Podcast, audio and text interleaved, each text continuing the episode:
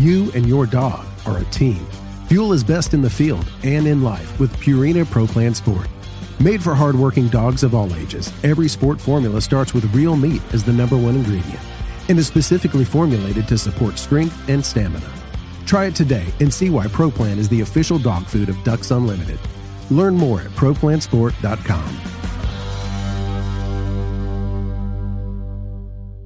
Mossy Oak has partnered with Ducks Unlimited to bring you Shadowgrass Habitat, the official camo of Ducks Unlimited. Shadowgrass Habitat pays homage to the first waterfowl specific camo pattern ever made, Mossy Oak Shadowgrass, while incorporating the most realistic, digitally accurate images of the natural habitats that make up true waterfowl habitat. Mossy Oak is committed to conservation as its highest priority. With the launch of Mossy Oak Shadowgrass Habitat, Mossy Oak will continue funding habitat protection projects through our longtime partnership with Ducks Unlimited. Check out the new Shadowgrass Habitat pattern at mossyoak.com.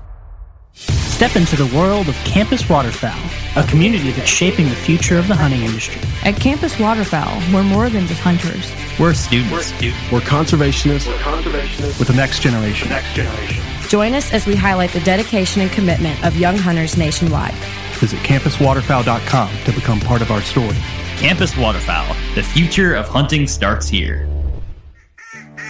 We are the Ducks Unlimited Nation united by our passion for hunting, the outdoors, and conservation. The habitats that Ducks Unlimited have been maintaining and building since 1937 have effects far beyond the duck hunting community. Follow along with our YouTube series as we tell your stories and become part of the Ducks Unlimited Nation. DU Nation. Take it outside do a mic check, please? Everybody, welcome back to the Ducks Unlimited Podcast. I'm your host, Chris Jennings. I'm your host, Dr. Mike Brasher. My name is John Gordon. I'll be your host. And I'm your host, Katie Burke.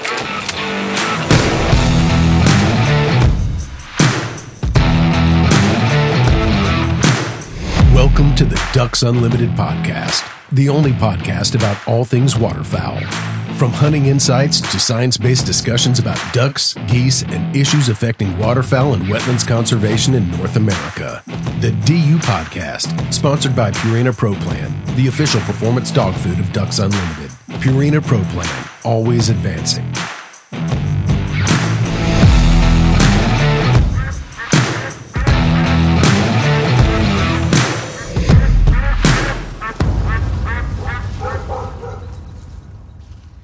Welcome back, everyone. I will be your host today, Dr. Mike Brasher. I have three guests in studio here with me. It's rare that we actually get three guests on a particular topic, but this one certainly deserves it. And we're going to be talking about recruitment, retention, and reactivation of hunters. And we're probably going to go a little bit broader than that with regard to bringing people into the outdoor space. Uh, I have here a couple of representatives of the Council to Advance Hunting and Shooting Sports, and also have uh, fellow DU colleagues. So I'm going to go around the room and do those introductions. First is Taniya Bethke, the Director of Operations for the Council to Advance Hunting and Shooting Sports. Taniya, it's great to have you here. I'm so glad to be on here with you. Thank you so much for having us. And then I'll, I'll jump across here, stay with the Council. Swanny Evans, the Director of Research and Partnerships for the Council. Swanny, great to have you as well. Mike, excited to be here. At the other end of the table, I've got my friend and fellow DU staffer, Mark Horobetz, Ducks Unlimited's manager of National R3 program. And this is your third maybe third or fourth time on yeah, the podcast. You're yeah. becoming a regular, man. Man, I, I, love being on the podcast. Mike, you do a great job. Be How, here anytime, man. Just you don't even have to give me a heads up. Just tell me to come on in. How good I do is totally dependent upon the quality of the guests that I have on the show. Let me just say that. Have so. you heard his voiceovers? High quality I, voiceovers. I have. I have a feeling I'm going to start hearing more of those if I start paying attention. I probably heard those uh, and didn't realize it was you. Yeah, have they aired yet? That well, it was uh, DUX. It was oh, all over okay. Texas well, yeah. Motor Speedway. Yeah. Yeah. Okay. I did not realize that was yeah. you. That's kind of a just, big deal. Just wait. I've got a business, little side business coming out pretty soon, so don't worry. All right. Okay. Good deal. Well, everybody else can stay tuned for that as well. We're going to go around do a little bit of, well, we'll do introductions for Taniya and, and Swanny. Uh, Mark, we've had you kind of give your background before. We'll, uh, we'll, we'll skip over you a little bit this time.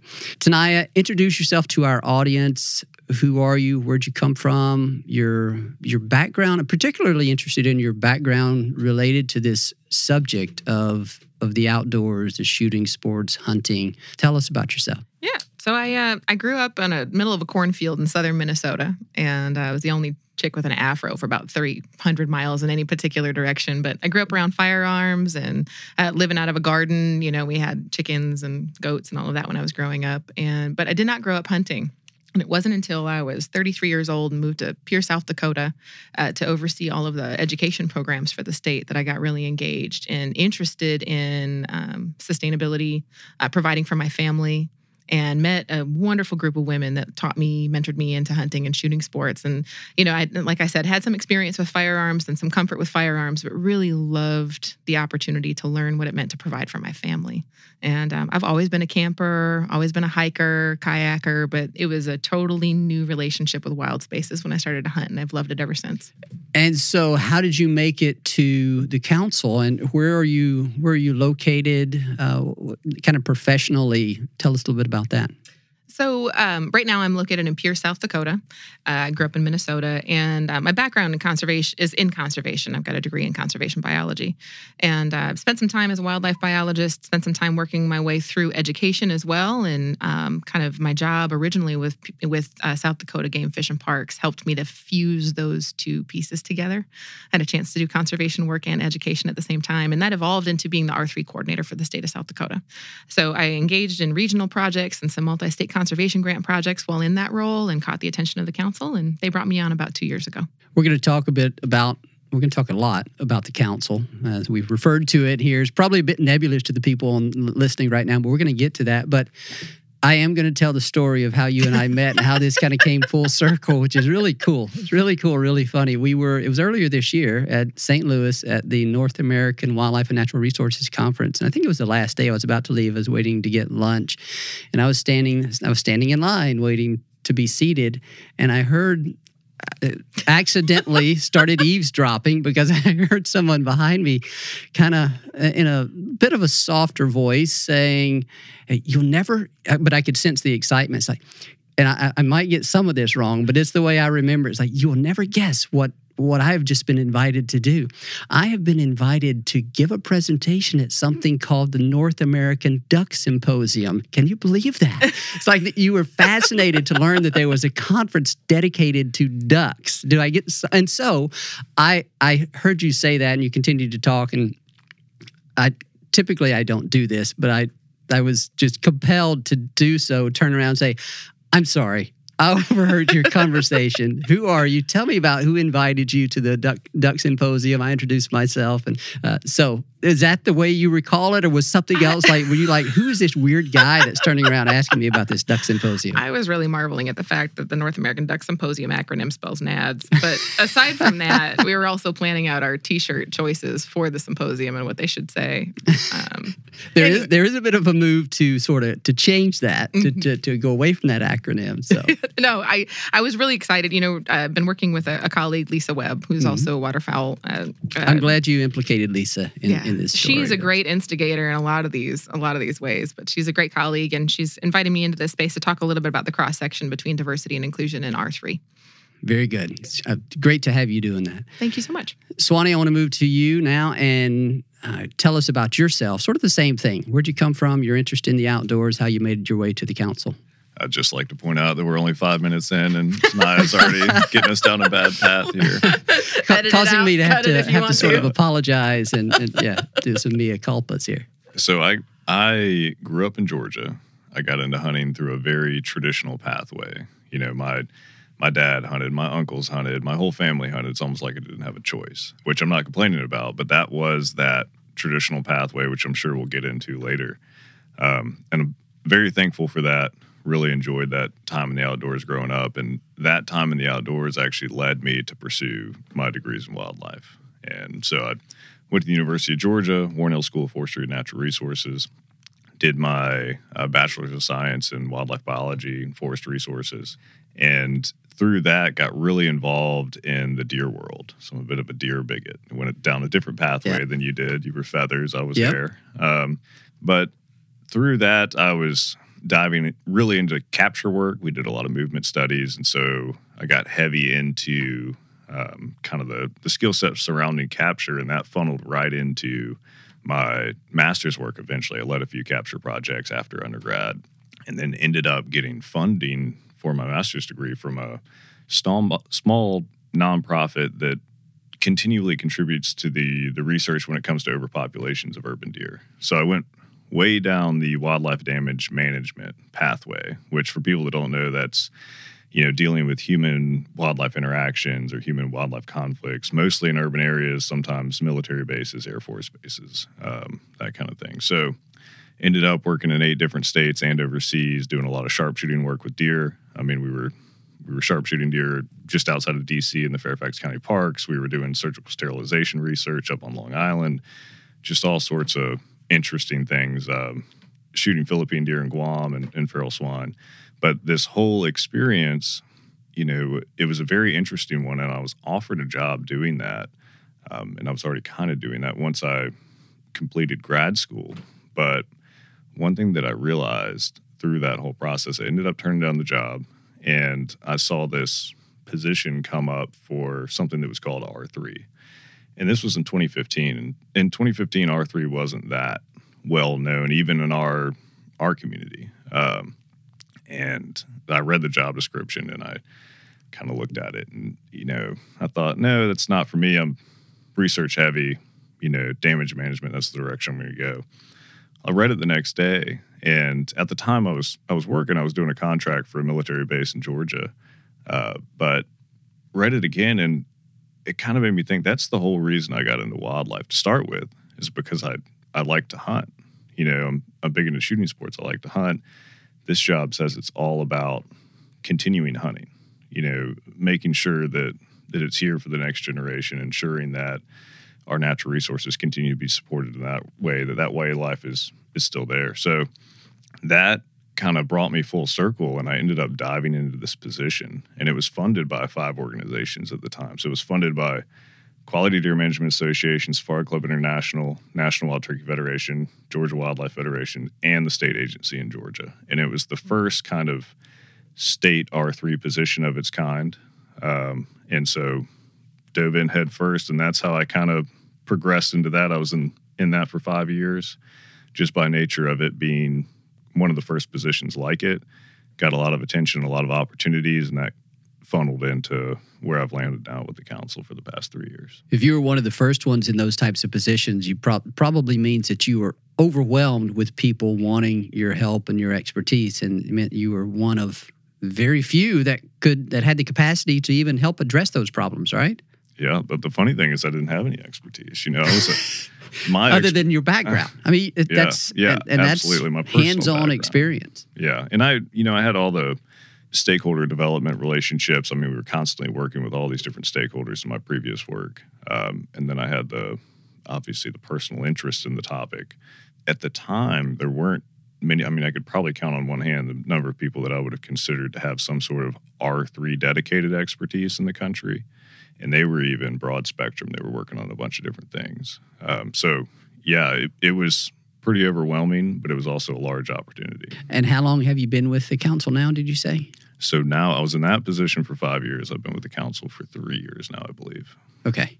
Well, as we go through this conversation, next question is going to be like, give us an overview of what the Council to Advance Hunting and Shooting Sports is. And but as we go through this, this is a platform for y'all to tell the story of the importance of this issue. What is the issue? The importance of this this issue to all the partners. Mark, why it's important to Ducks Unlimited, um, and we'll take this conversation wherever we need to. So.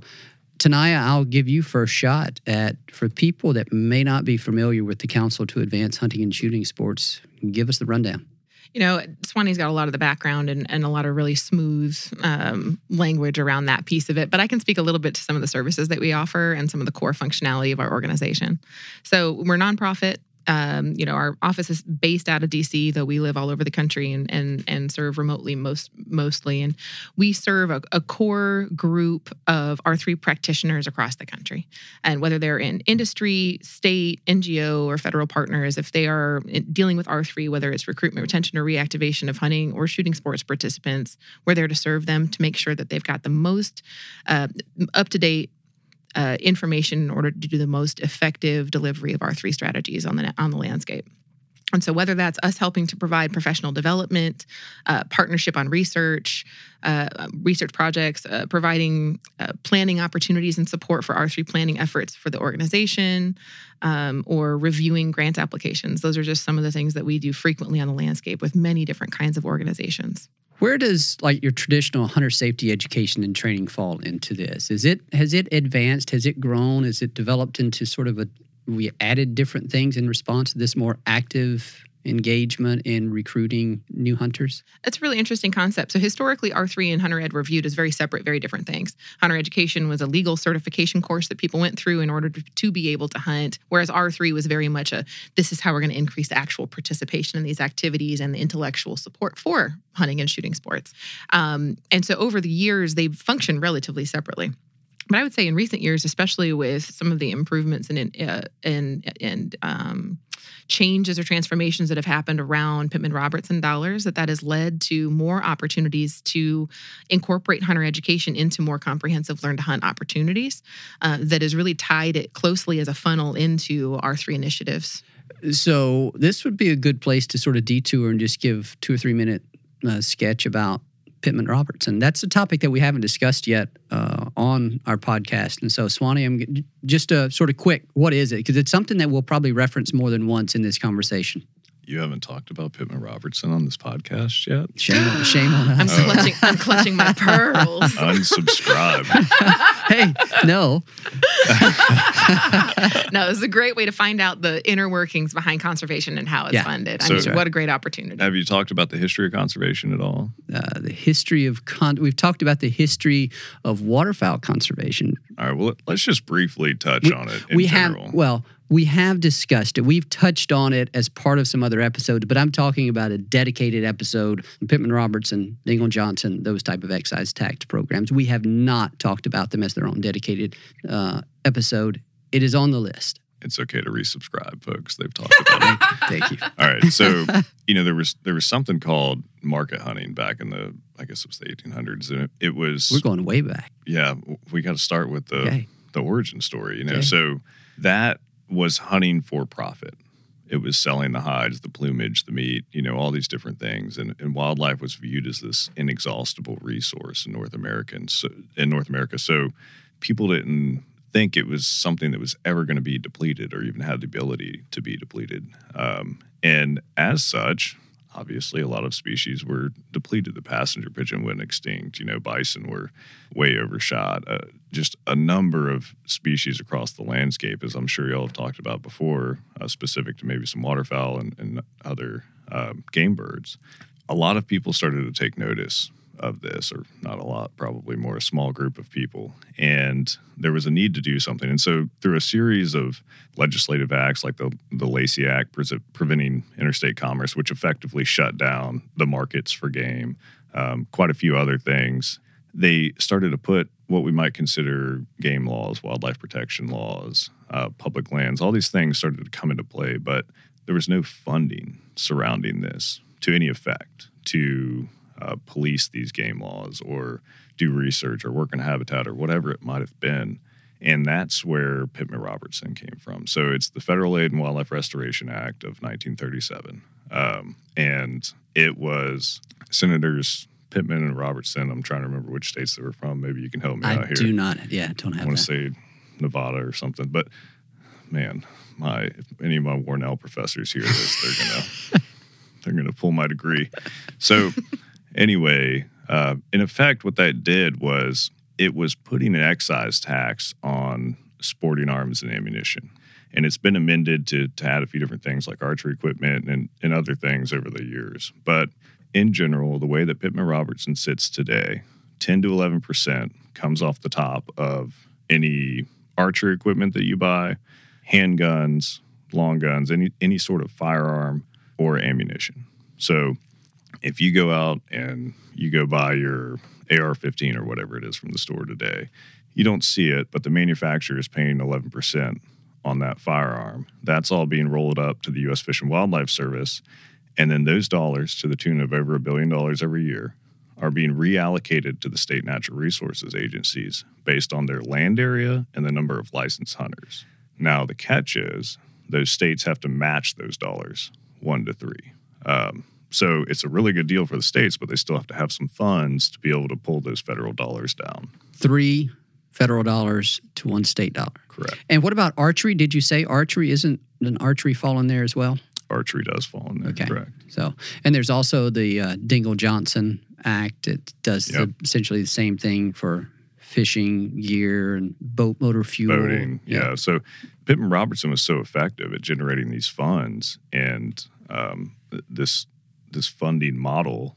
You know, Dingell Johnson came along uh, years later, and they wanted to do something similar on the fisheries conservation side, and, and a lot of the boating access needs and other things that were were present out there. So that's a that's a brief history, but these PR dollars allow us to do a lot of work on the ground, whether that's hunter education, um, habitat management, purchasing public lands, you know, wildlife research, all pretty much the majority of state agency budgets in most states are coming solely from those federal dollars. So, um, or solely from those hunting and sporting dollars. But it's a really important thing. And just recently, it was the PR modernization happened. So Pittman Robertson was modernized, and that allowed us to do more work with those dollars for R3 marketing purposes.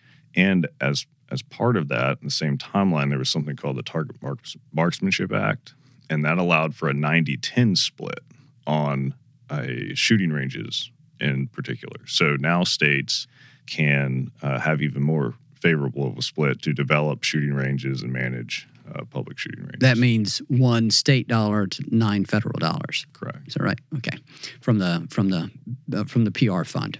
Yeah, ninety percent federal, ten percent. So y'all have a board, uh, board of directors.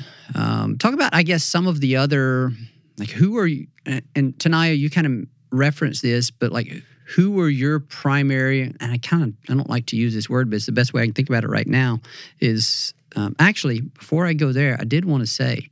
With regard to the history of waterfowl conservation, we have a 18 part series on that where we cover a lot of the things that you talked about market hunting, Lacey Act, Weeks McLean, MBTA, all that kind of stuff. Everybody should go back and listen to that episode because I bet it's more episodes. comprehensive than 18, 18 episodes, the history of waterfowl cow. harvest management.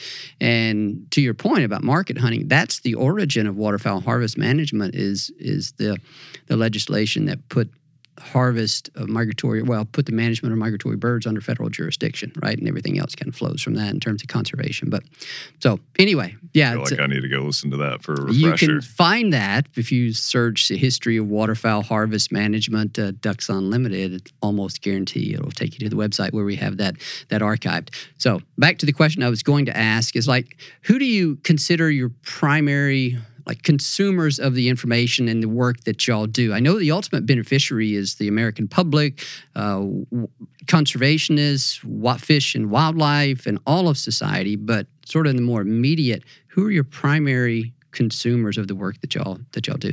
well, should, maybe we should take a step back and Sure. talk about the creation of the council and Sure. why why it was fun. You know, tonight I covered some of the services, but it, we're actually a relatively young organization. The council was founded and officially chartered in 2009. Uh, the first real discussion about the council started in 2007. It was a industry agency summit uh, that the Association of Fish and Wildlife Agencies was involved in, and I believe it was in D.C.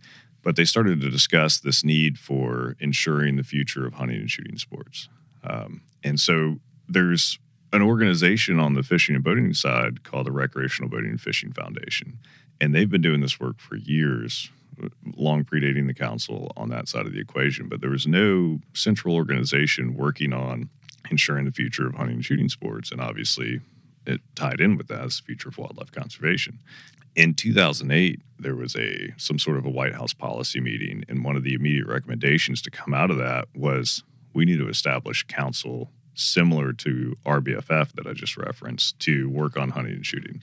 And that was all, you know, do we had a, a number of different things going on um, that spurred that. One of those being this decline in license sales, you know, a, a potential issue with participation and unsure future of, of hunting and shooting sports. And so with that, the council was formed and we were formed with the the same mission that we have today, which is to facilitate the promotion and growth of hunting and shooting sports and the education of the public um, on the contributions that hunters and shooters make towards wildlife conservation. So it's kind of twofold, but the way that we do that is we the way I always describe it anyway, we do some stuff that's not behind the scenes, but we're kind of those behind the scenes facilitators of R3 on the hunting and shooting side, or at least one of the main ones. So we work with all the organizations like like Ducks Unlimited. I remember back in 2016 is when I first met Mark. He was on a panel, and I believe the council was on that panel uh, back in Augusta, Georgia, talking about how to increase R3 partnerships. But the the whole idea is getting everybody working together in the same direction, making sure they have the best practices, the best research available, you know, to move that forward, whether it's through trainings or, or other practices that we currently work on. So that's kind of the backstory of how we got to where we are now. So the issue is declining numbers of hunters, and we can probably extend that even farther to talk about anglers and other. In some states, we've seen declines on the whole. Um, you, you, know, certainly since the 80s, when you look at certifications of license sales, there were down off of the peak. Um, we've we've also got the issue of public perception of these activities.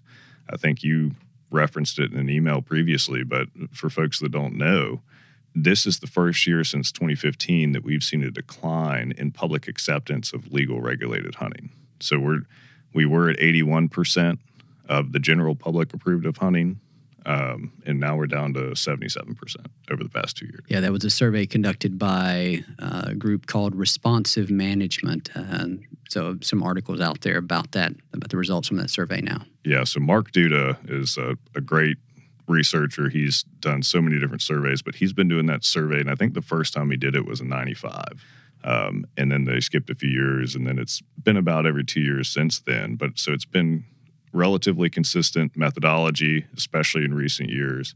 He uses a multimodal approach, so they do an online survey and a, a phone survey as well. And he he's always crossing his T's, dotting his I's. And he does those at the state level for some of the state agencies too, and those data are tracking similarly. Yeah, I, I remember him. I remember, I guess he was quoted saying, "Yeah, it's easy to it's easy to poke holes in various surveys in a single survey, right? If you have just data from one survey, you can say, well, yeah, but. But when you start seeing the same result from multiple surveys, multiple scales, multiple geographies, you know that the the trend that you're getting from those surveys is holding up. It is real. Yeah, and uh, if you're listening to this, you could definitely go check that. I think there was an Outdoor Life article right. about it. You've That's seen right. it's it's gone around a few different places, but you can actually get the real uh, PDF document too. It's rather lengthy, but if you're into, into that kind of thing, it's pretty interesting. Um, there's some interesting nuggets in there. In general, hunting is always ranked highly among the general public for wildlife management reasons to protect humans for harm from um, for the food reasons, but even for the food dropped off rather significantly uh, this past year. And so then the question of why is that a concern? Why is it you, and you've referenced this, but I want to drill down a little bit more. Why should we be concerned about a decline in, well, what you just talked about, public support for hunting, but hunters? Like, I think we need to draw out a little bit more about how the role that hunters play and have played in funding conservation. I was having a conversation with somebody the other day where I this question kind of came up and and I said every hunter that buys a license contributes to conservation. Talk about the kind of the outsized role that hunters play. I think it's fair to say that in funding conservation eh, and what, supporting conservation. Whether we're talking about financial support or political support, who wants to take that? Taniya is giving me the wink. I'm giving Swanny the wink. so y'all just have to stop me because I love the sound of my own voice. So I just keep talking sometimes. But we call you Audible Chocolate for a reason. Taniya calls me that. So, you know, when we start to talk about the impact of of hunters and shooters on wildlife conservation, it's pretty astronomical. I mean, I, I just so you made a distinction there, which I don't, I had not yet appreciated, but I'm glad you did.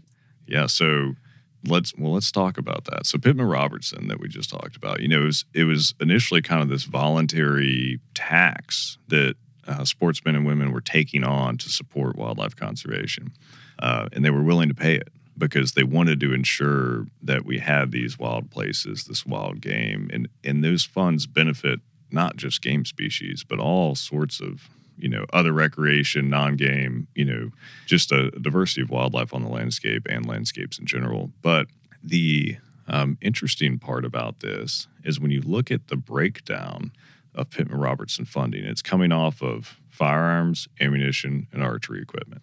Okay, the bulk of that money, um, archery equipment is still very important, don't get me wrong, but the bulk of that money comes from firearms and ammunition.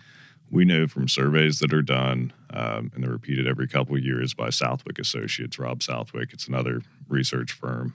And those surveys have revealed that uh, I think it was the last estimate that we have was in 2020 or 2021, 74% of those excise tax eligible firearms and ammunition are for non-hunting purposes. So these are people buying for self-defense, for competition, for you know whatever the reason for buying a firearm might be. You know, I've probably bought 3 in the past year and ne- none of them were for hunting purposes. Um, so it's it's pretty interesting when you start talking about the breakdown. So it's not just hunters that are supporting conservation, it's shooters, whether they know it or not. But let's talk about hunters since we're here at Ducks Unlimited. Um, hunters are not only paying in and generating and contributing to that over a billion dollars a year that are those excise taxes that Pittman Robertson they're also buying licenses at the state level, like you referenced, and and paying those fees. And you know, some people don't have to buy licenses. There's that's you know, true. Yeah, you know, we'd still call right. them hunters. You're right. Um, but the the interesting part is that there's the money right there. But what we're not thinking about is what about all these people that are members at places like Ducks Unlimited, pouring money into Ducks Unlimited that then puts that money back out on the landscape you know that's a huge impact. Y'all have so many volunteers. Y'all are touching so many people across the united states and, and elsewhere the it, it's just really cool once you start thinking about the full picture. And so you have a lot of nonprofits that are taking funds from hunters and obviously supporters that might not be hunters but i would assume the majority hunters putting that back on the landscape doing these habitat projects. And then you continue on and you think about all these people that buy private land for hunting purposes. I mean, I grew up in the Southeast. In Georgia, we're over 90% private, right? So most of the wildlife management happens on private, mostly by hunters, you know? So they're also benefiting wildlife not just through their direct funds, whether it be excise taxes, licenses, or, or through a nonprofit like Ducks Unlimited, but they're getting their hands dirty. They're working on the landscape. They're burning pines. They're you know, planting food plots, whatever it might be, thinning trees. So th- there's all these different ways that they're impacting the landscape. Then you add on to that, keep going with all the benefits of hunting to the landscape. Let's do You, it. your hunters are managing the resource as well. The resource in this case being the wildlife. You know, we know that keeping deer populations in check. You know, you're reducing deer vehicle collisions. Um, you're making sure that we can grow whatever crops it is uh, it is that we need to grow um, all sorts of different things like that. So, very important role that hunters have to conservation. Hunting something, whether it's money or or impact, hunting something that's evolved with with humans for like a million years now, or something along those lines. So, I think it predates modern Homo sapiens. So, it is really something that's truly human, and we are connected to this landscape. And I think as long as we don't forget that, we're going to be okay. It is clear that you think about this every day. Pretty smart fella. I'm sure he Oh. recites this in the shower in the morning. I have no doubt about that. That's one of the best descriptions of of that entire spectrum of conservation support that um, that I've ever heard. So that was awesome. Thank you. I've never been accused of being smart before, Mike. That's the first time for everything. Mark, I, I do want I, I want to get your thoughts, uh, kind of perspective, and I guess your description of Ducks Unlimited's involvement, interest in this overall issue. We have our own sort of R three type programs, but they're not directly. There may be some new program or some component of a program that I'm not aware of, but they're not your traditional like hunter recruitment programs, right? We're recruiting people to the conservation community through a lot of our programs. Um, you can talk about some of those, reference some of those, but we are active in supporting and participating in the Council to Advance Hunting and Shooting Sports. And so, talk about it from Ducks Unlimited's perspective, uh, how all of this fits with what we're trying to accomplish. Yep. So, I guess this is the DU podcast, so I can kind of flex our muscles yes. a little bit. I mean, we, we, we are the world's largest nonprofit um, that is dedicated to conserving, preserving, and restoring wetland habitat. And and our our duckhead, I think, over time, that brand has become something that our members, our volunteers, and the outside community, corporations, foundations, they understand and they they they recognize it. And so for for Ducks Unlimited, I feel like we bring a lot to the table in terms of our impact. And one area in particular that I feel like we have done a really good job, uh, certainly over the past decade, is recruitment of young men and women into the fold uh, of hunting, into conservation, and into the organization as as in general. And so for DU, I think we kind of, to your point, maybe step back and we're saying, hey, what, looking at what what are we doing for the next generation? What are we doing for the overall R3 movement that is becoming more and more popular. And I think it was actually one of our own staff members, Nick Wiley, who's involved with the council, on the board with the council from a, a previous employer, and then now in his life with Ducks Unlimited, that said, Man, look at what we're doing with our college chapter program and with our high school chapter program. That is peer to peer mentoring in in of itself. It is a foundation that is truly sustainable. And I think a lot of the feedback we've heard from R3 practitioners, from the council, from other even state agencies and NGOs was hey, we're doing some great work, but sometimes the one and done type events are not moving the needle the way we need it to. And so for me personally, coming through Ducks Unlimited, uh, working with our high school and college chapters now. Justin Acock uh, manages the youth engagement programs for DU and does a phenomenal job. But me having had that experience from when I first started here in 2013 and hearing the stories and seeing the stories of how DU, a conservation organization, hunter founded, hunter supported, has a really has a knack for um, bringing people into the fold that maybe don't come from a hunting background.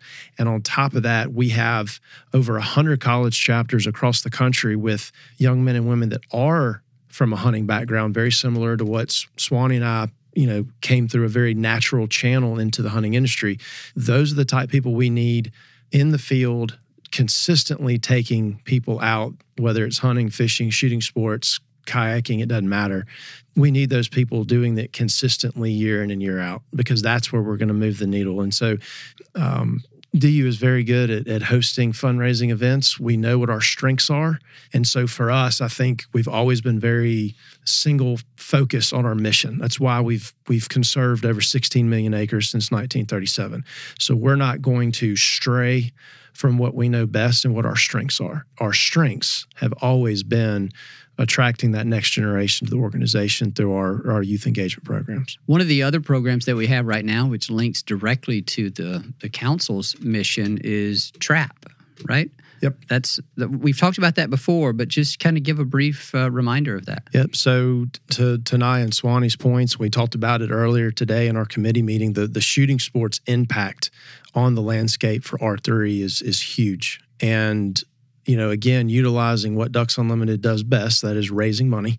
Um, we have the opportunity to work with local shooting teams um, to assist them in raising money for their their funds, or excuse me, for the immediate use of funds within their local community. So that's taking our corporate buying power and allowing them to sell tickets on discounted merchandise where they keep 100% of the net proceeds to use immediately for travel, for uh, ammunition, for entry fees. I mean, look, shooting sports is one of the fastest growing sports in the country, but it's very expensive. And so the DU TRAP program, which stands for Team Resource Assistance Program, has allowed us to give back to the local communities, give back to those young men and women who are getting involved in the sport. And and to me, the the, the neatest thing about this program is we've had coaches come up and say, look, our budget was X, and that was all we had. So we were having to turn kids away And but because of the DU Trap program, we've been able to raise you know thousands of dollars and be able to reach back out to those kids and say, hey, no, we've got enough we've got enough room for you now. Come on, let's go shoot. And so it's it's been really really unique to see the growth the program has taken off like wildfire. A lot of it the resistance up front first was the the coaches saying, "Man, this is too good to be true.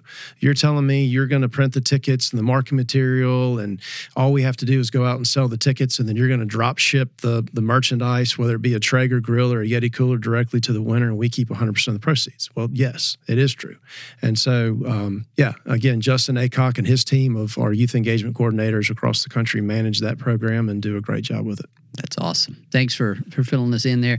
I think right now it's probably a good time to take a break and we will come back. I want to pick up on something that Mark talked about there about how the you know what what have we learned about the once and done take a person hunting and then here you're on your own and i mean any hunter would would realize pretty quickly it takes a lot more to become an accomplished independent hunter than just uh, and shooter as well than just one time a field under the mentorship of someone or the guidance of someone. So I want to talk with y'all about what we've learned in that regard and what we're doing differently. Are there other programs in place, similar to what kind of Mark has talked about, to help us do a better job addressing that? So we'll be right back.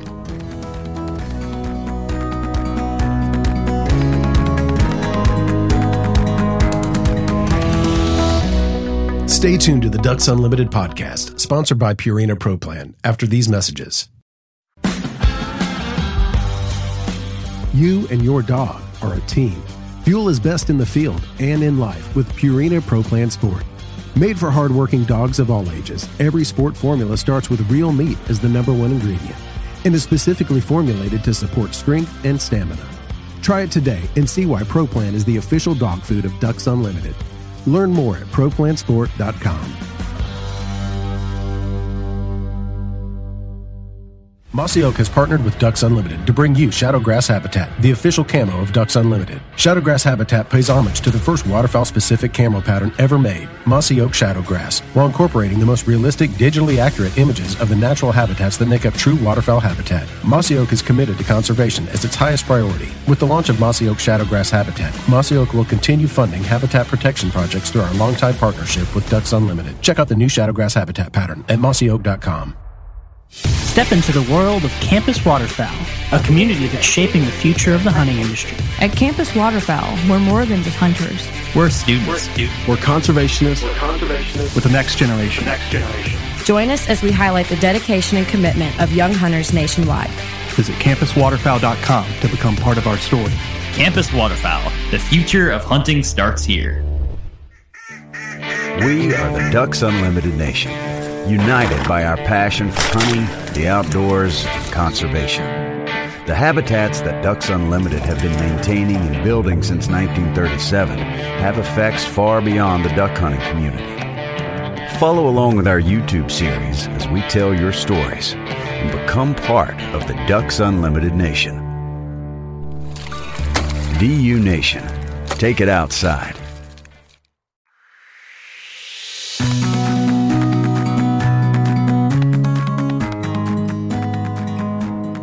Everyone, welcome back. We are here with Taniya Bethke and Swanny Evans, both with the Council to Advance Hunting and Shooting Sports, and Mark Horobetz with Ducks Unlimited. I want to go to Taniya. I want you to talk a little bit about what Mark left off with in terms of one and done, uh, introducing new hunters. What have we learned about whether that is successful or and what have we learned about other tactics that might be better? Talk with us about some of that there's some real fantastic foundational research that was done in the early 2000s about the most effective strategies for uh, getting folks to not only be aware or interested in activities, but uh, kind of start doing them and then continuing doing them either with or without support. And that created this you know we pulled um, philosophy from from several different sectors to create what what's called the outdoor recreation adoption model and it codifies those steps of what it means to start doing something and then continuing to do it um, and so we use that model to to illustrate the steps that people go through to start doing hunting and shooting sports. And Mark really pointed to a fantastic point about some of the initial efforts that they're engaging in at this collegiate level about how mentorship plays such an important role to keep people engaged in activities. And I think organizations like Ducks Unlimited have had have always had a really phenomenal social network that also keeps people engaged in activities over time. And so that's one of the things that was missing from R3 initiatives for a long while was you were you know focusing on providing programs for kids of people that already hunted, for example, or uh, if they hadn't grown up hunting, it was just a one quick introduction, one quick trial opportunity without any continuing follow up support. So you're dumping just loads of resources and time and energy into no outcome or an outcome that would have happened with or without that support.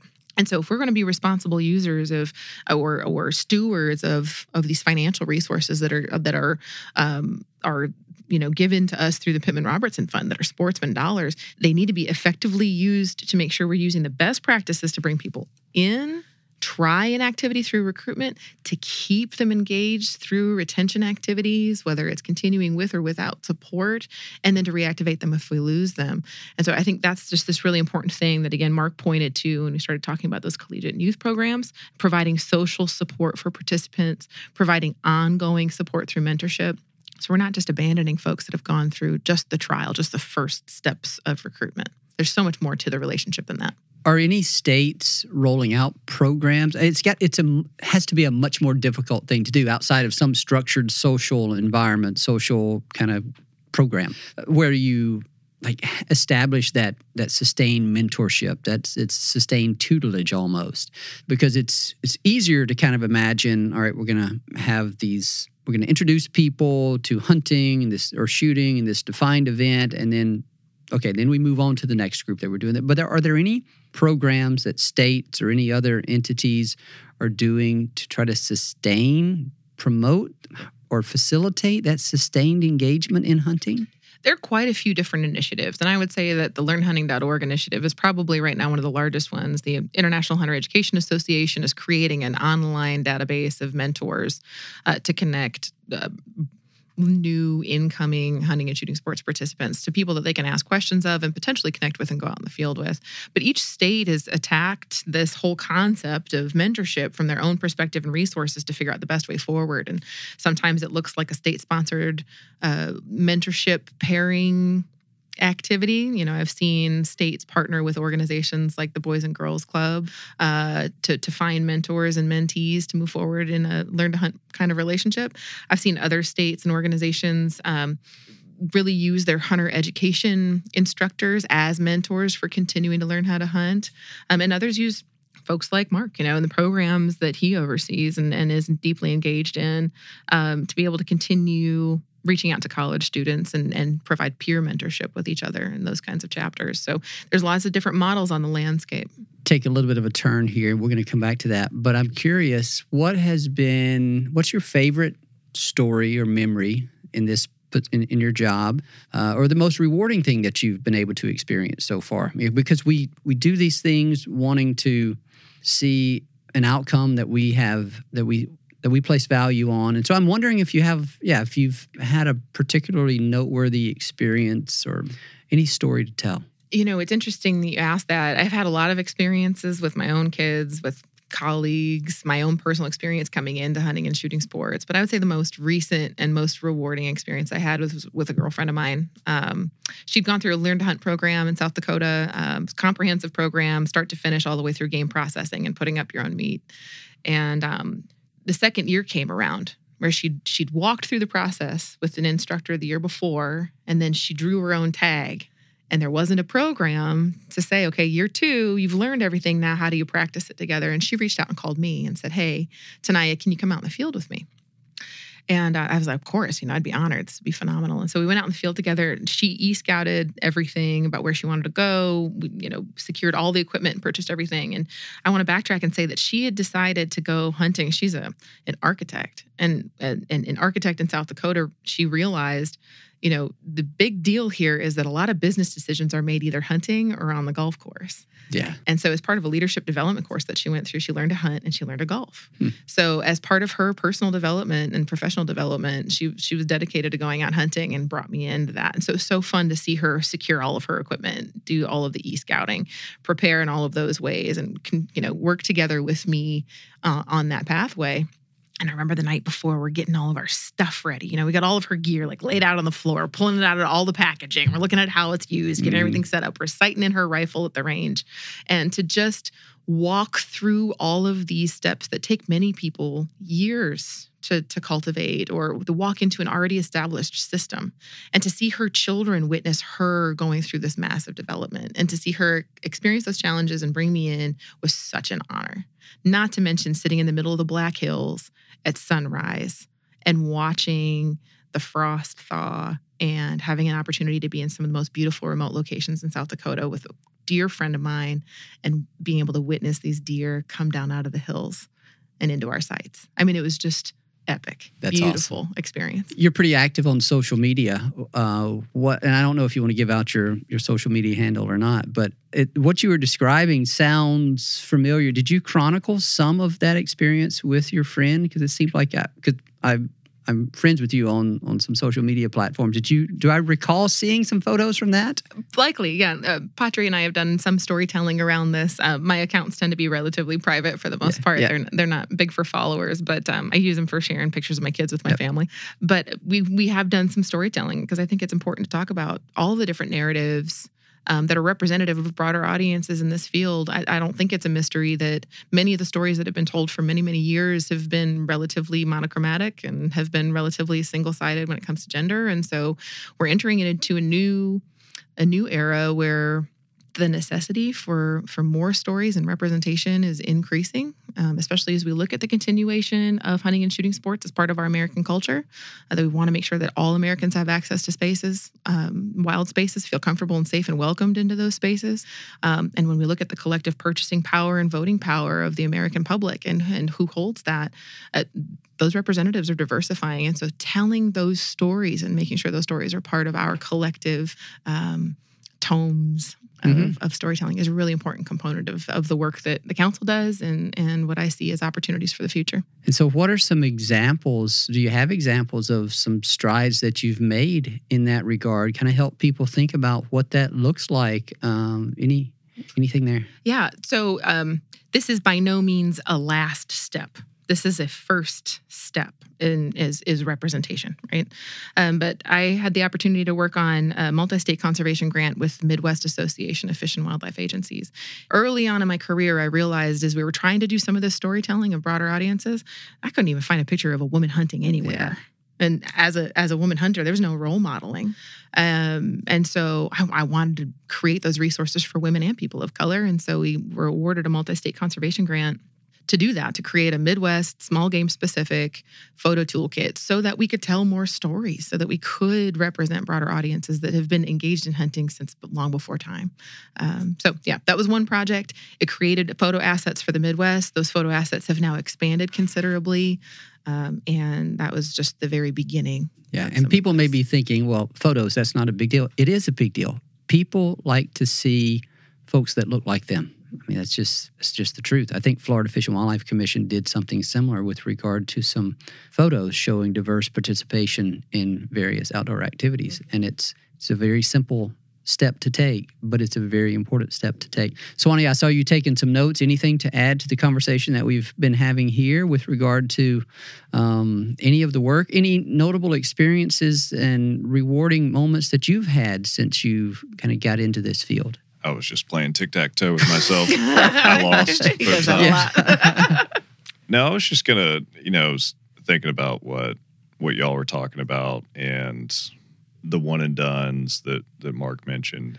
And I thought it might be a good idea. It, Taniya you mentioned that that study that was done. It was 400 programs across the United States. Most of the participants were the children and or spouses of the existing hunters. So these R3 and recruitment programs that were intended to get new audiences into the fold were touching our existing constituent base only. You know, those people were going to hunt anyway. So you start to think about the one and dones and the traditional model of, of R3. Um, and a lot of it has been youth focused.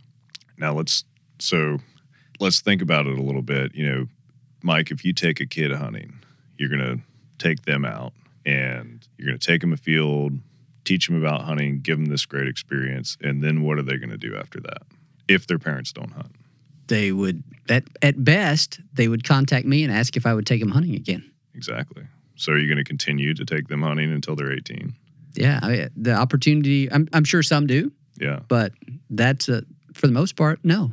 Exactly. So so if we're getting in, if we're looking for what we might consider non-traditional audiences, and all I mean by that is people that don't come from hunting backgrounds, from different mm-hmm. demographics, from different households, urban areas, whatever it might be. In the hunting space, you either need to be thinking about families, teaching the whole family, so the the parents and the child, or doing some adult focused programming. If if we're talking about on the ground programs, because adults have authority in their own lives. They have discretionary spending, transportation. They can make these decisions. They're going to have skills development much quicker and an understanding of these activities, and then they go back out and do it on their own, potentially with some mentorship, like Taniya was talking about. So that's just something that I always like to hit on on these things because a lot of people immediately think about youth, which is the natural thing to do. Because I I grew up hunting. You know, Mark just talked about his traditional pathway, so we all think, yeah, we got to get the kids into it, the next generation, right? Which is true, we do, but we need to be strategic about it. And if you're going after people that their families don't hunt, the except for some one-offs with dedicating a lot of time you're not going to be able to get the kids into it in any large scale manner. But there's been a lot of adult programming around the country where these adults come through, uh, whether it's a field to fork program or a, a college program or something similar, and they pick up the activity. You know, a certain percentage of them will, and they talk to their friends about it. They might take some of their friends along or share some of the venison or, or some of the wood duck poppers or whatever it is that they made on the grill with their friends and do a little game meat diplomacy there, you know, kind of spreading the word that way. But then they're likely going to have kids of their own one day and they'll bring them through that, what we consider a traditional process to kind of restart that. So that's kind of what I was thinking about and, and taking notes in addition to my tic tac toe game over here. But it's, it's just something to consider. But I do want to, since Mark brought up trap, I want to differentiate here between hunting programs and shooting programs because shooting sports is way different. I can get a kid into shooting sports. I can drop them off with one of these teams that DU is supporting, and their coach is going to handle everything. They're going to shoot with the team. I can come back and watch the match. You know, um, I can just come back for the event after I drop them off every day, and they can get into it.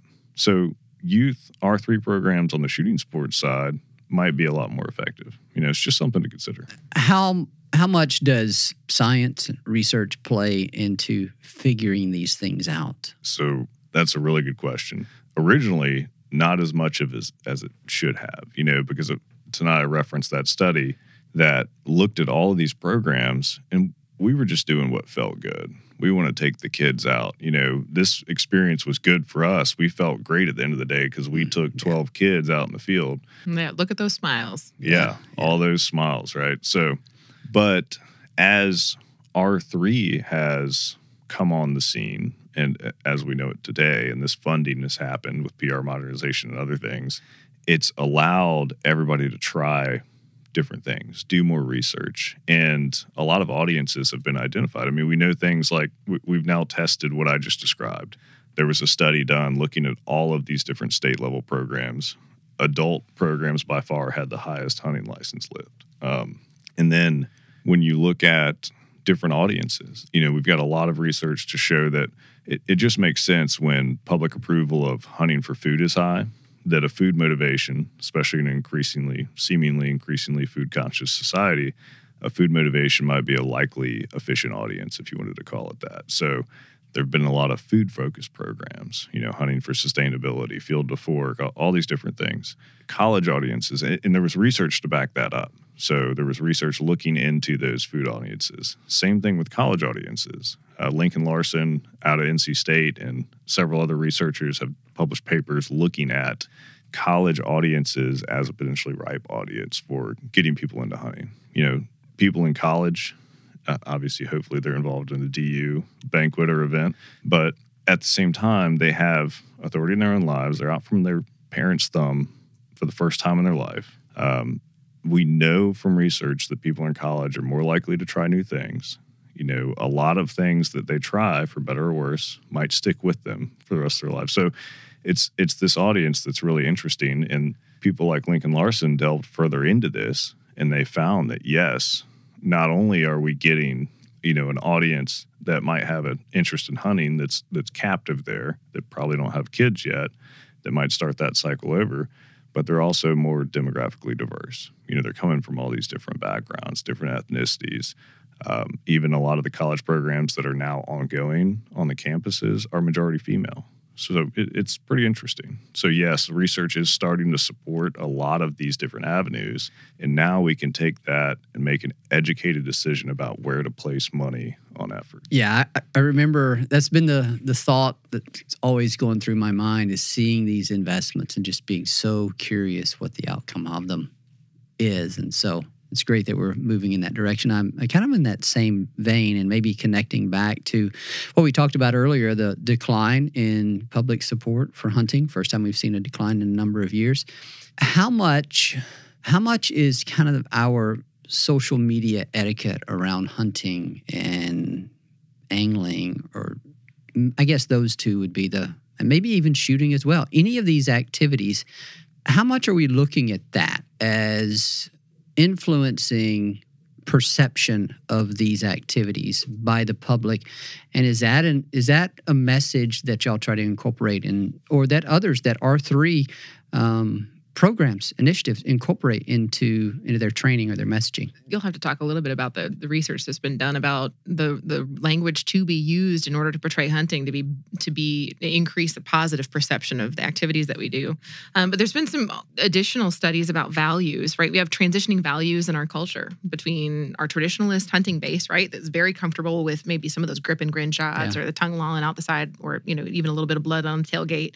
Not a big deal. This is the culture we grew up in. This is stuff that that is just this is part of life mm-hmm. and this is part of this this heritage that we've inherited um, as opposed to pluralist or mutualist populations that might have a much more personal um, relationship with wild spaces right something that borders on spiritual perhaps or um, you know have a, a, much different kind of perspective about the role that nature plays in, in, our lives. And so, as we look at that shift in values, the kinds of language that are attractive, or the kinds of concepts that are attractive, or the um, the the root behind what your relationship with nature is, is going to influence the perception and the lens that you're looking at all of those images through. So, as we see increases in mutualist and pluralist populations, those folks that have that deeply personal relationship with nature that's different from our traditional populations, we as a collective community can be mindful about the things that matter in those conversations and can leverage those values to our benefit. And some of that looks like, or not to our benefit necessarily, but to, to be in a more inclusive conversation of those broader values, it can look like transitioning how we represent our activities with with pictures that perhaps are not bloody or are uh, more people people focused. But you want to talk a little bit more about the the specific research that's pointing to the language that we use around hunting. Yeah. So people have been thinking about this for for years now. To your point, Mike and uh, Mark Duda, who we brought up earlier, in in partnership with a number of other organizations. I remember years ago hosted a workshop in D.C. that I went to. I want to say it was 2016 or 2017, but you can say that. that I think I can say oh, that. Go ahead. Okay. it was 2017. I remember it vividly. it's a dark and stormy night.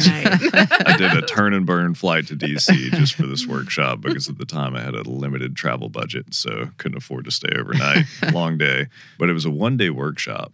And what they did is they brought in the uh, director of debate for Cornell University, I believe, and he's actually got his own debate consulting firm. He's coached presidential, you know, debate It's just pretty impressive resume, right? So they compiled the research and had this guy host the the session to talk about how to effectively communicate hunting and the importance of it and the arguments for and against. And that was kind of that initial workshop, initial phase. Well, what this led into is some more research. Um, and I'm Mark, I apologize not Mark over here, Mark Duda. I'm trying recalling this the best I can, even though I vividly remember it from 2017.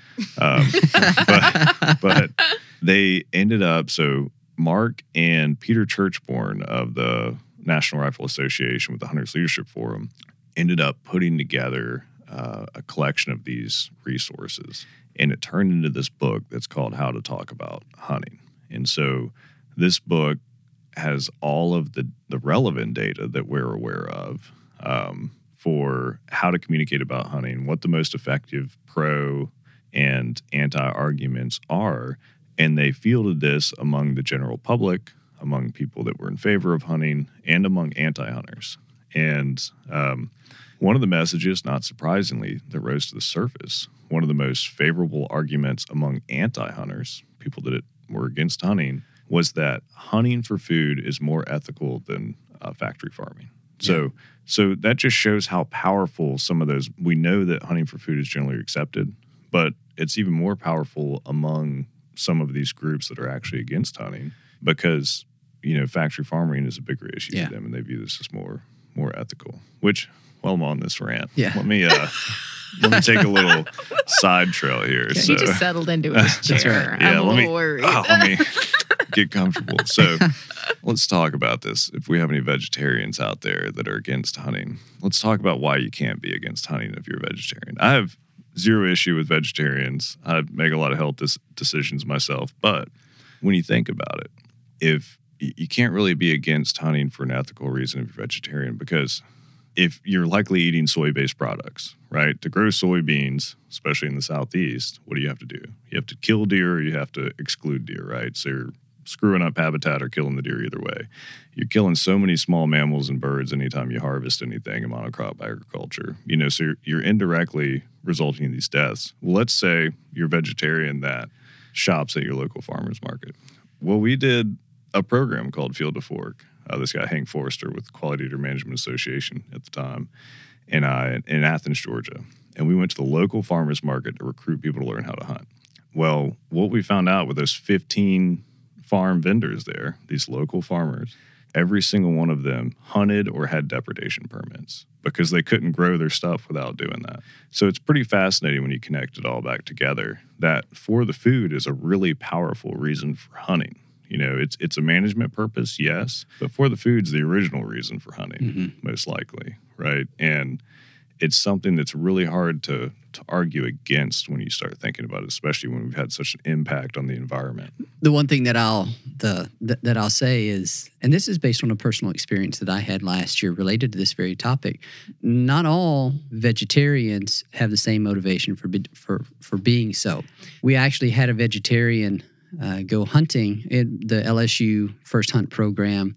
Uh, Patty was her name, and I was her guide in the blind. And she was a vegetarian, but she was a vegetarian because of an objection to kind of commercial factory farming, and she's so she wasn't wasn't opposed to the consumption of meat. It was the source of the meat that was the issue for her and understand exactly. all of what yeah and understand all of what you're saying but that was she's a phd student at lsu we recorded an episode following that experience with her and uh, Kevin Ringelman, the the university advisor that was part of that that first hunt program, and that was one of the more memorable experiences for me because of the cerebral nature with which she approached that experience a PhD student. And I realized that kind of going in, she's going to be thinking about this from a level that I normally don't experience for someone who's never pulled the trigger on a live animal.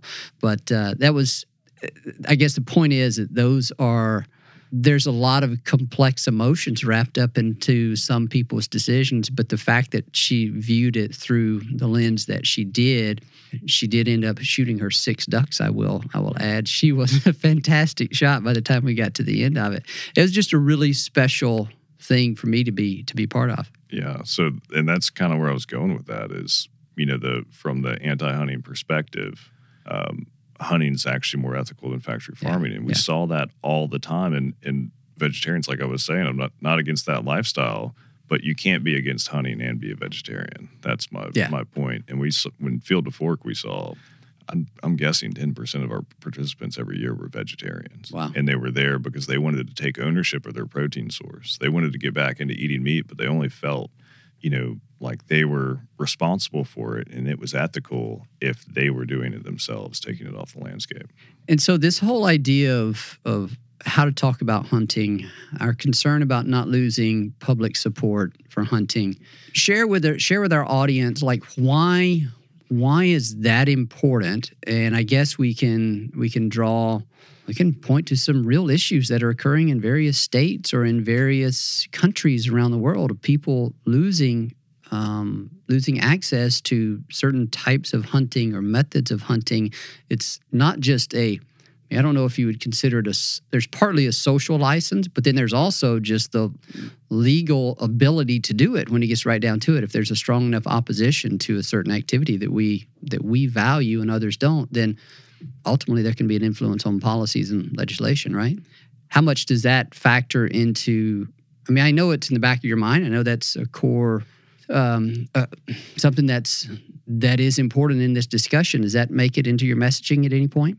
I know that we tie a lot of our messaging to the important role that hunting and shooting sports participants play in conservation, but as a larger concept around uh, what it what activities we have access to and want to continue as Americans in the United States that are part of our lifestyle choices and part of the freedoms that we have. That's certainly part of the message messaging and some of the interests that we have and making sure that we're protecting and and and ensuring support for these activities moving into the future so that they continue.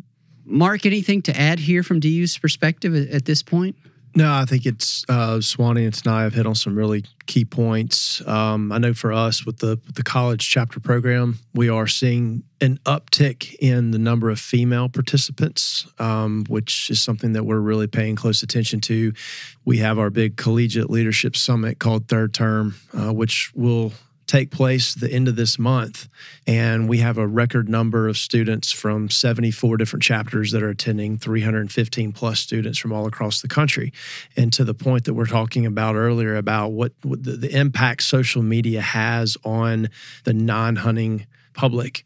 We are going to address that specifically with a keynote address from Robbie Kroger from uh, Blood Origins, who will be on stage at the business session to talk to this very diverse group of students that are, um, you know, they they do a great job of representing their university in that duck head, but maybe they could use a little bit of encouragement on some different directions that they could go with their social media. Because for me personally, that is something that as a um, a hunter and angler and, and and someone who loves and appreciates this resource and being able to pass it down to my kids to, to hunt with my wife and my dad um, it does concern me. And so I think I, I, appreciate the, the work the council's doing and, and the research that's out there that's helping us to, tr- to try to pinpoint a better direction and ways to educate the public on how to operate We'll start wrapping up uh, here in here in a few minutes. I have a couple of other questions. Uh, I wanted to, I guess, get your each of your take on this, kind of looking into the future, some kind of crystal ball type stuff. I, you know, a lot of times people will ask the question, "What keeps you awake at night? What makes? What do you worry about most with regard to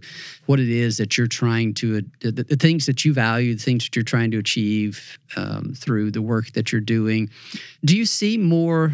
Opportunities than challenges? Is that is that view changing? Is like how you view the world? How quickly does how quickly does that change? There's a lot of questions wrapped up in it but it's typically what i do. Tonight I'll, I'll start with you. Answer that question or series of questions however you want to you know, the, the first National Hunting and Shooting Sports Action Plan came out in 2016, and that really codified the guidance for the R3 movement at the national level for the first time. 2016, that's not that long ago. But even since then, that plan helped identify gaps in how R3 is delivered. And since then, we've learned a load more. So the council right now is in the middle of working together with partners in the R3 community at large to create the next iteration of the Hunting and Shooting Sports Action Plan to address some of those continuing, or not continuing, but newly identified gaps. So for me, I see an incredible amount of opportunity, um, not just to continue to better serve our constituent bases, but to make sure that all Americans see themselves represented and have access to wild spaces and feel welcome there. And that to me is incredibly exciting. We have more information on the landscape and more funding for doing this incredible work than ever before. And to me, that is at the very core of why I love what I do. That's awesome. Swanny? We repeat the question for me. What what keeps me up at night? what keeps you up at night other than strategizing on how to beat yourself at tic tac toe? Uh, well, I just bought a new F one fifty, so my truck payment is kind of just haunting me in the background. That. You know, yeah. but 36 months, 0% finance. It'll be over soon enough. I can talk to you about that wow. after this because I'll be in the same boat as you soon. oh, really? Are you yeah. buying a new truck? F 150. Man, every time I look over, is this a commercial? Mark's got another button undone on his shirt. uh, Just the one to match yours.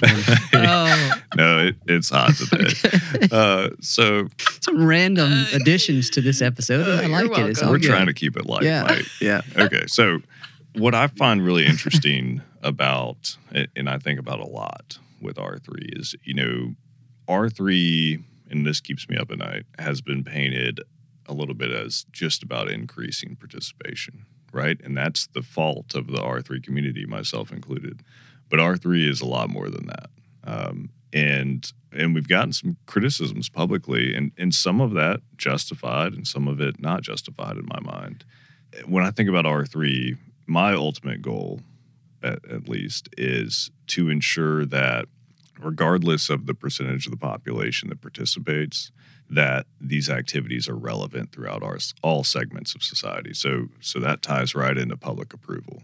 That's why public approval is so crucial to me because things can change in an instant at the ballot box if people don't understand it. You know, if you don't understand something, it's easy to be afraid of it. It's easy to think it's bad. I've done it myself with many different topics, and then I became educated on them. And you know, I I just don't know why I used to think what I did. You know, so it's it's one of those things that public approval is going to be crucial. But what is also crucial about R3 is ensuring that we continue to tackle the access issue. You know, we have all of these different initiatives that R3 professionals and others are working on to increase access across the United States.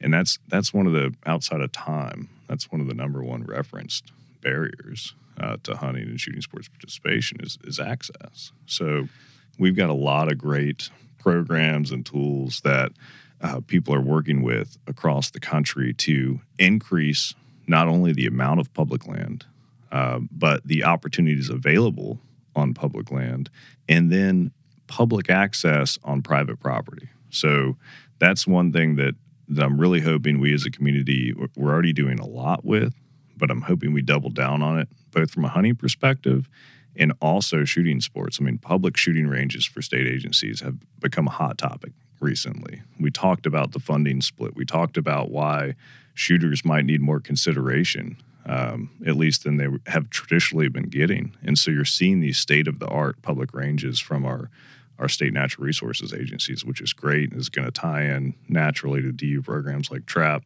So those are those are things that I I really think about and I want to make sure that R3 is viewed as something that's for everybody that participates or is going to participate. You know, it's benefiting the existing constituents, like people like me that are going to hunt no matter what, with access, you know, considerations or reducing regulation complexity, working on all these different issues that we haven't necessarily talked about today, uh, that we don't have time to go into. But, you know, we've kind of focused on that programmatic aspect, but it's much more than that. I want to make sure that the listeners understand that. You just said a really great point too that I think is really really important is is talking about how R3 is not just recruitment that it does benefit our existing user base. And I think that's something that's left out of the national narrative all the time. Right? Our existing users if you're only focused on recruitment, you're only focused on funneling more people onto onto public land that's already taxed in some ways, what benefit does it have for me as an existing hunter or as somebody that's already engaged engaged in conservation. So I just want to make it abundantly clear that there are many benefits, and Swanny's hitting on some of them, um, whether it's access or whether it's simplified regulations. That those are all benefits that that are passed along to all constituents. This is not just R three is not just about new folks. It's about how we have comprehensive customer engagement strategies for all of our customer engagements across our agencies and organizations. What else do we need to talk about here? Uh, what else do you have on your list? Uh, any super exciting thing coming down the pike for for for the council? Any other general messages? We've covered a lot, but I know there's a lot more that we could could cover, and so I just want to make sure we we we cover the most important things that y'all might have that we haven't haven't done so yet. Got our National R3 Symposium coming up in Mobile, Alabama ah. next year. This is really exciting for all of us. Swanny, you excited about that? Oh, of He's Twitter hated. Look at him. of course, I'm excited. Mobile, Mark's going to be driving down. Ah. DU has been a large supporter of the symposium historically, and will be again next this. Or can I get that on the record this year as well? Absolutely. There we go. Just like you just did. no, we've always appreciated the like Mark mentioned, DU's been involved with the council pretty much since the beginning. And now Nick Wiley, who's is he the chief conservation officer? What's his title? Uh, he is the he's the COO, chief Oh, operating chief operating officer. I, I knew what it was. I was going. I was putting you on the spot there. Test I was Mark. looking at you, Yeah, seeing I know. if you got it. I know. Nah, he Nick has been great, and and Swanny and Taniya and, and and the group. The reason they're here is the, the tag is the acronym, the assessment group. So it's a different backgrounds, whether it be state agencies, federal, uh, other NGOs, and industry partners. We're all here together at Ducks Unlimited headquarters, working on that next iteration of the National Hunting and Shooting Sports Action Plan that uh, Taniya talked about. That might. uh, Do you want to give a shout out to some of those partners? It's always a risk when you start naming them. You're going to miss some of them, but maybe just some representatives or just the general groups from which they come from, like state agencies, right? All right. Yes. Let's- this is this is difficult. You're right Yeah. because we have over 35 folks that yeah, engage yeah. in that process don't. with us. We're not gonna. We're not gonna make you do that. but special special shout out we've got some diversity focused ngos that serve on those organ on on tag and tag review panel as well we've got some of our larger ngos that have been incredible and influential throughout the entire process whether it's nwtf or ducks unlimited or delta waterfowl um, we have quite a few folks that come from state agencies whether they're from state leadership all the way to programmatic deliverers on the ground in r3 uh, we have several industry partners um, on the landscape that have been influential in the programs uh, not programs, excuse me, influential in um, kind of guiding how we move forward as an R3 community through this plan. Who did I leave out? There's so many more. That's the our federal partners have been incredible from U.S. Fish and Wildlife Service. They've been instrumental in driving some of this direction as well. Yeah, I would just so this is a group that Taniya put together, and it's experts in the R3 community. So Mark is an expert in the R3 community. You have your very own Ducks Unlimited Mhm. R3 expert here, right. and they've That's all. why he's been on three times, maybe four. I, I had to recount. he's going to be a regular before you know it. He's going to be right. And he's a heck of a host too. I'll say that this Yeah. week's been already. It's, I'm very excited about the agenda this week. Yeah, it's But- a lot of fun. But they're working on all sorts of under Taniya's guidance, all sorts of issues surrounding R three and, and priorities and different things, not just the plan. You know, it's it's a pretty pretty neat group, and Ducks Unlimited is hosting us here, which is which is why we're here. But you were asking, is there anything exciting going on Yeah. in the landscape? That's where we started this. We're getting so back. so Tag is super exciting. For that. let the me record. tell you what I'm excited about. Okay. Oh boy. It's not my truck payment. Um, so we keep bringing up Mark Duda. He's going to owe me something after this podcast. Hey, but look, I admit, to tell you, dude has been here. Truck payment? has has Duda been here in this Duda came- podcast room? No. He's not been to this podcast room, but he did come speak to our senior leadership team about you know the the, the focal the focus of our youth programs and starting to shift that model and the data is pointing towards the collegiate demographic and up and so that's kind of where the, the the shift, I guess, in momentum from our national youth engagement programs started leaning more towards the collegiate chapter program side of things. So that, yeah, so he's been that. here before. That's great. So so there's an organization called the National Shooting Sports Foundation. They're on our board as well. Um, the the president and CEO of the association is Joe Bartozzi, and he fills our board seat. But every two years, they're the trade association for the firearms industry. Every two years, they do research on with Mark Duda, looking at participation in shooting sports and a, a bunch of different metrics surrounding those participants. That research was just released. It was actually presented on for the first time at our National R3 Symposium. And the estimate was right around 63 and a half million people shot a gun, and I believe it was 2022. So, I mean, that's a huge number, especially compared to hunting, you know. And what's really neat is when you dig further into that and some of the other National Shooting Sports Foundation data that, that they've done through their retailer survey and other things, we know that I think it's over the past year and a half, three years, something along those lines. I think it's three years. We've got 18 million new firearms owners. So, and we know that these audiences are more diverse than the traditional demographic. You know, ethnicity, we use it as an indicator of diversity, and that's certainly increased. You know, Black American firearm purchases are way up. I'll be at the National African American Gun Association convention, the first one ever in Atlanta in a couple weeks. They've got 50,000 members now. They just started in 2015, you know. So we're seeing all these groups embrace firearms and I just I wonder what the so that's great news for conservation funding, right?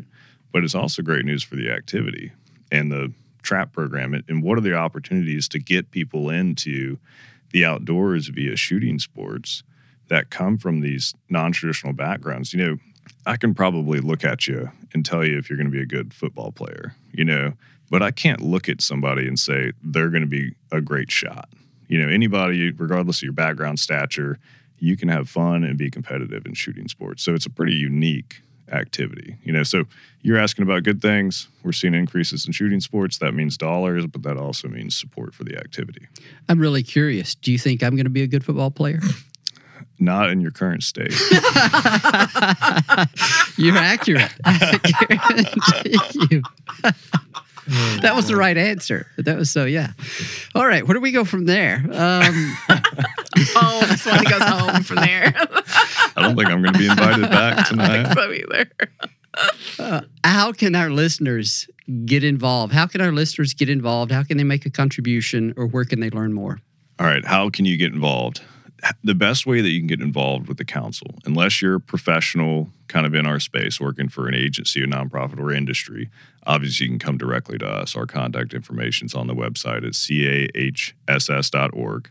Uh, we've also got some other interesting resources up there. Feel free to to check it out. Um, but the best way that you can get involved in R3 is through your state agency. Go volunteer, go help out, um, help out with access initiatives, whatever it is, or through your nonprofits like Ducks Unlimited. So my suggestion would be to reach out to one of your DU regional directors, Mark, somebody here. Mark, maybe you can tell us who on the team would be the best to contact. Yeah, so Justin Acock, um, he manages our youth engagement programs and also our field staff. So most likely you may have someone, a DU staff member that is covers your specific state that can help you get plugged in. Yeah, because the stronger that we're a small team, like I mentioned before, we work behind the scenes. Yeah, it's we, not a whole lot of staff. You don't have we, a whole lot of staff. Five staff. Yeah, right. Yeah. So, but Dr. Stephen Leath is our executive director. He was formerly the president of Auburn and Iowa State. Uh, we've got Taniya, who you've heard her backstory. Myself, Lance, who also he's our marketing communications, also comes from a state agency, and then we just hired our most recent hire is Amanda Pittman, and she's out of New Mexico. So we're five staff. We're all kind of spread out. And uh, like I said, we facilitate, we work on this research, we work on putting the right people together, the strategy that Taniya is working on. But the stronger our partners are, is the stronger that we are in the R3 initiative is. So the the strength of DU's volunteers and the any sort of R3 efforts that DU's doing, whether it's access or on the ground programming, directly impacts the work that we're able to do. And I just want to add to that really quickly that if you're not well connected with your local partners or if you're not well connected with your state agency, you still can be a mentor for others. You still can take somebody that doesn't necessarily have the same background as you, may not look or sound like you, out into wild spaces and be a resource for them and continue that relationship moving forward. That's awesome. Taniya, Mark, Swanny, thank you all so much for the time. We've been going here for almost an hour and a half. It's a great thing. We had a lot of good stuff to talk about. I know we could have kept on going, but uh, Chris has got to get out here. He's got, got, he's got to eat dinner or something. Thanks so much for having us. It's been a joy. yeah, it's been super. Mark, I'm glad you had this group here. Glad we were able to make time to do this. So thanks, everybody. Thanks, Thank Mike. You. Thank you. A special thanks to our guest on today's episode, Taniya Bethke, Director of Operations, uh, and Swanny Evans, Director of Research and Partnerships, both with the Council to Advance Hunting and Shooting Sports, and Mark Horobetz, our Ducks Unlimited Manager of R3 Program. Greatly appreciate their time and all that they're doing uh, in this in this field. As always, we thank our producer, Chris Isaac, for the wonderful job that he does getting these episodes edited and out to you. And to you, the listener, we thank you for your time and we thank you for your support of wetlands and waterfowl conservation. And we thank you for being a mentor to youth and hunters and shooters. Thank you for listening to the DU Podcast, sponsored by Purina Pro Plan, the official performance dog food of Ducks Unlimited. Purina Pro Plan, always advancing. Be sure to rate, review, and subscribe to the show and visit ducks.org slash DU podcast. Opinions expressed by guests do not necessarily reflect those of Ducks Unlimited. Until next time, stay tuned to the Ducks.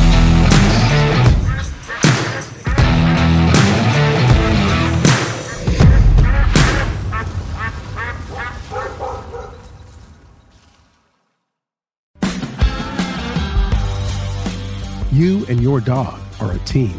Fuel is best in the field and in life with Purina Pro Plan Sport. Made for hardworking dogs of all ages, every sport formula starts with real meat as the number one ingredient and is specifically formulated to support strength and stamina. Try it today and see why ProPlan is the official dog food of Ducks Unlimited. Learn more at ProPlansport.com.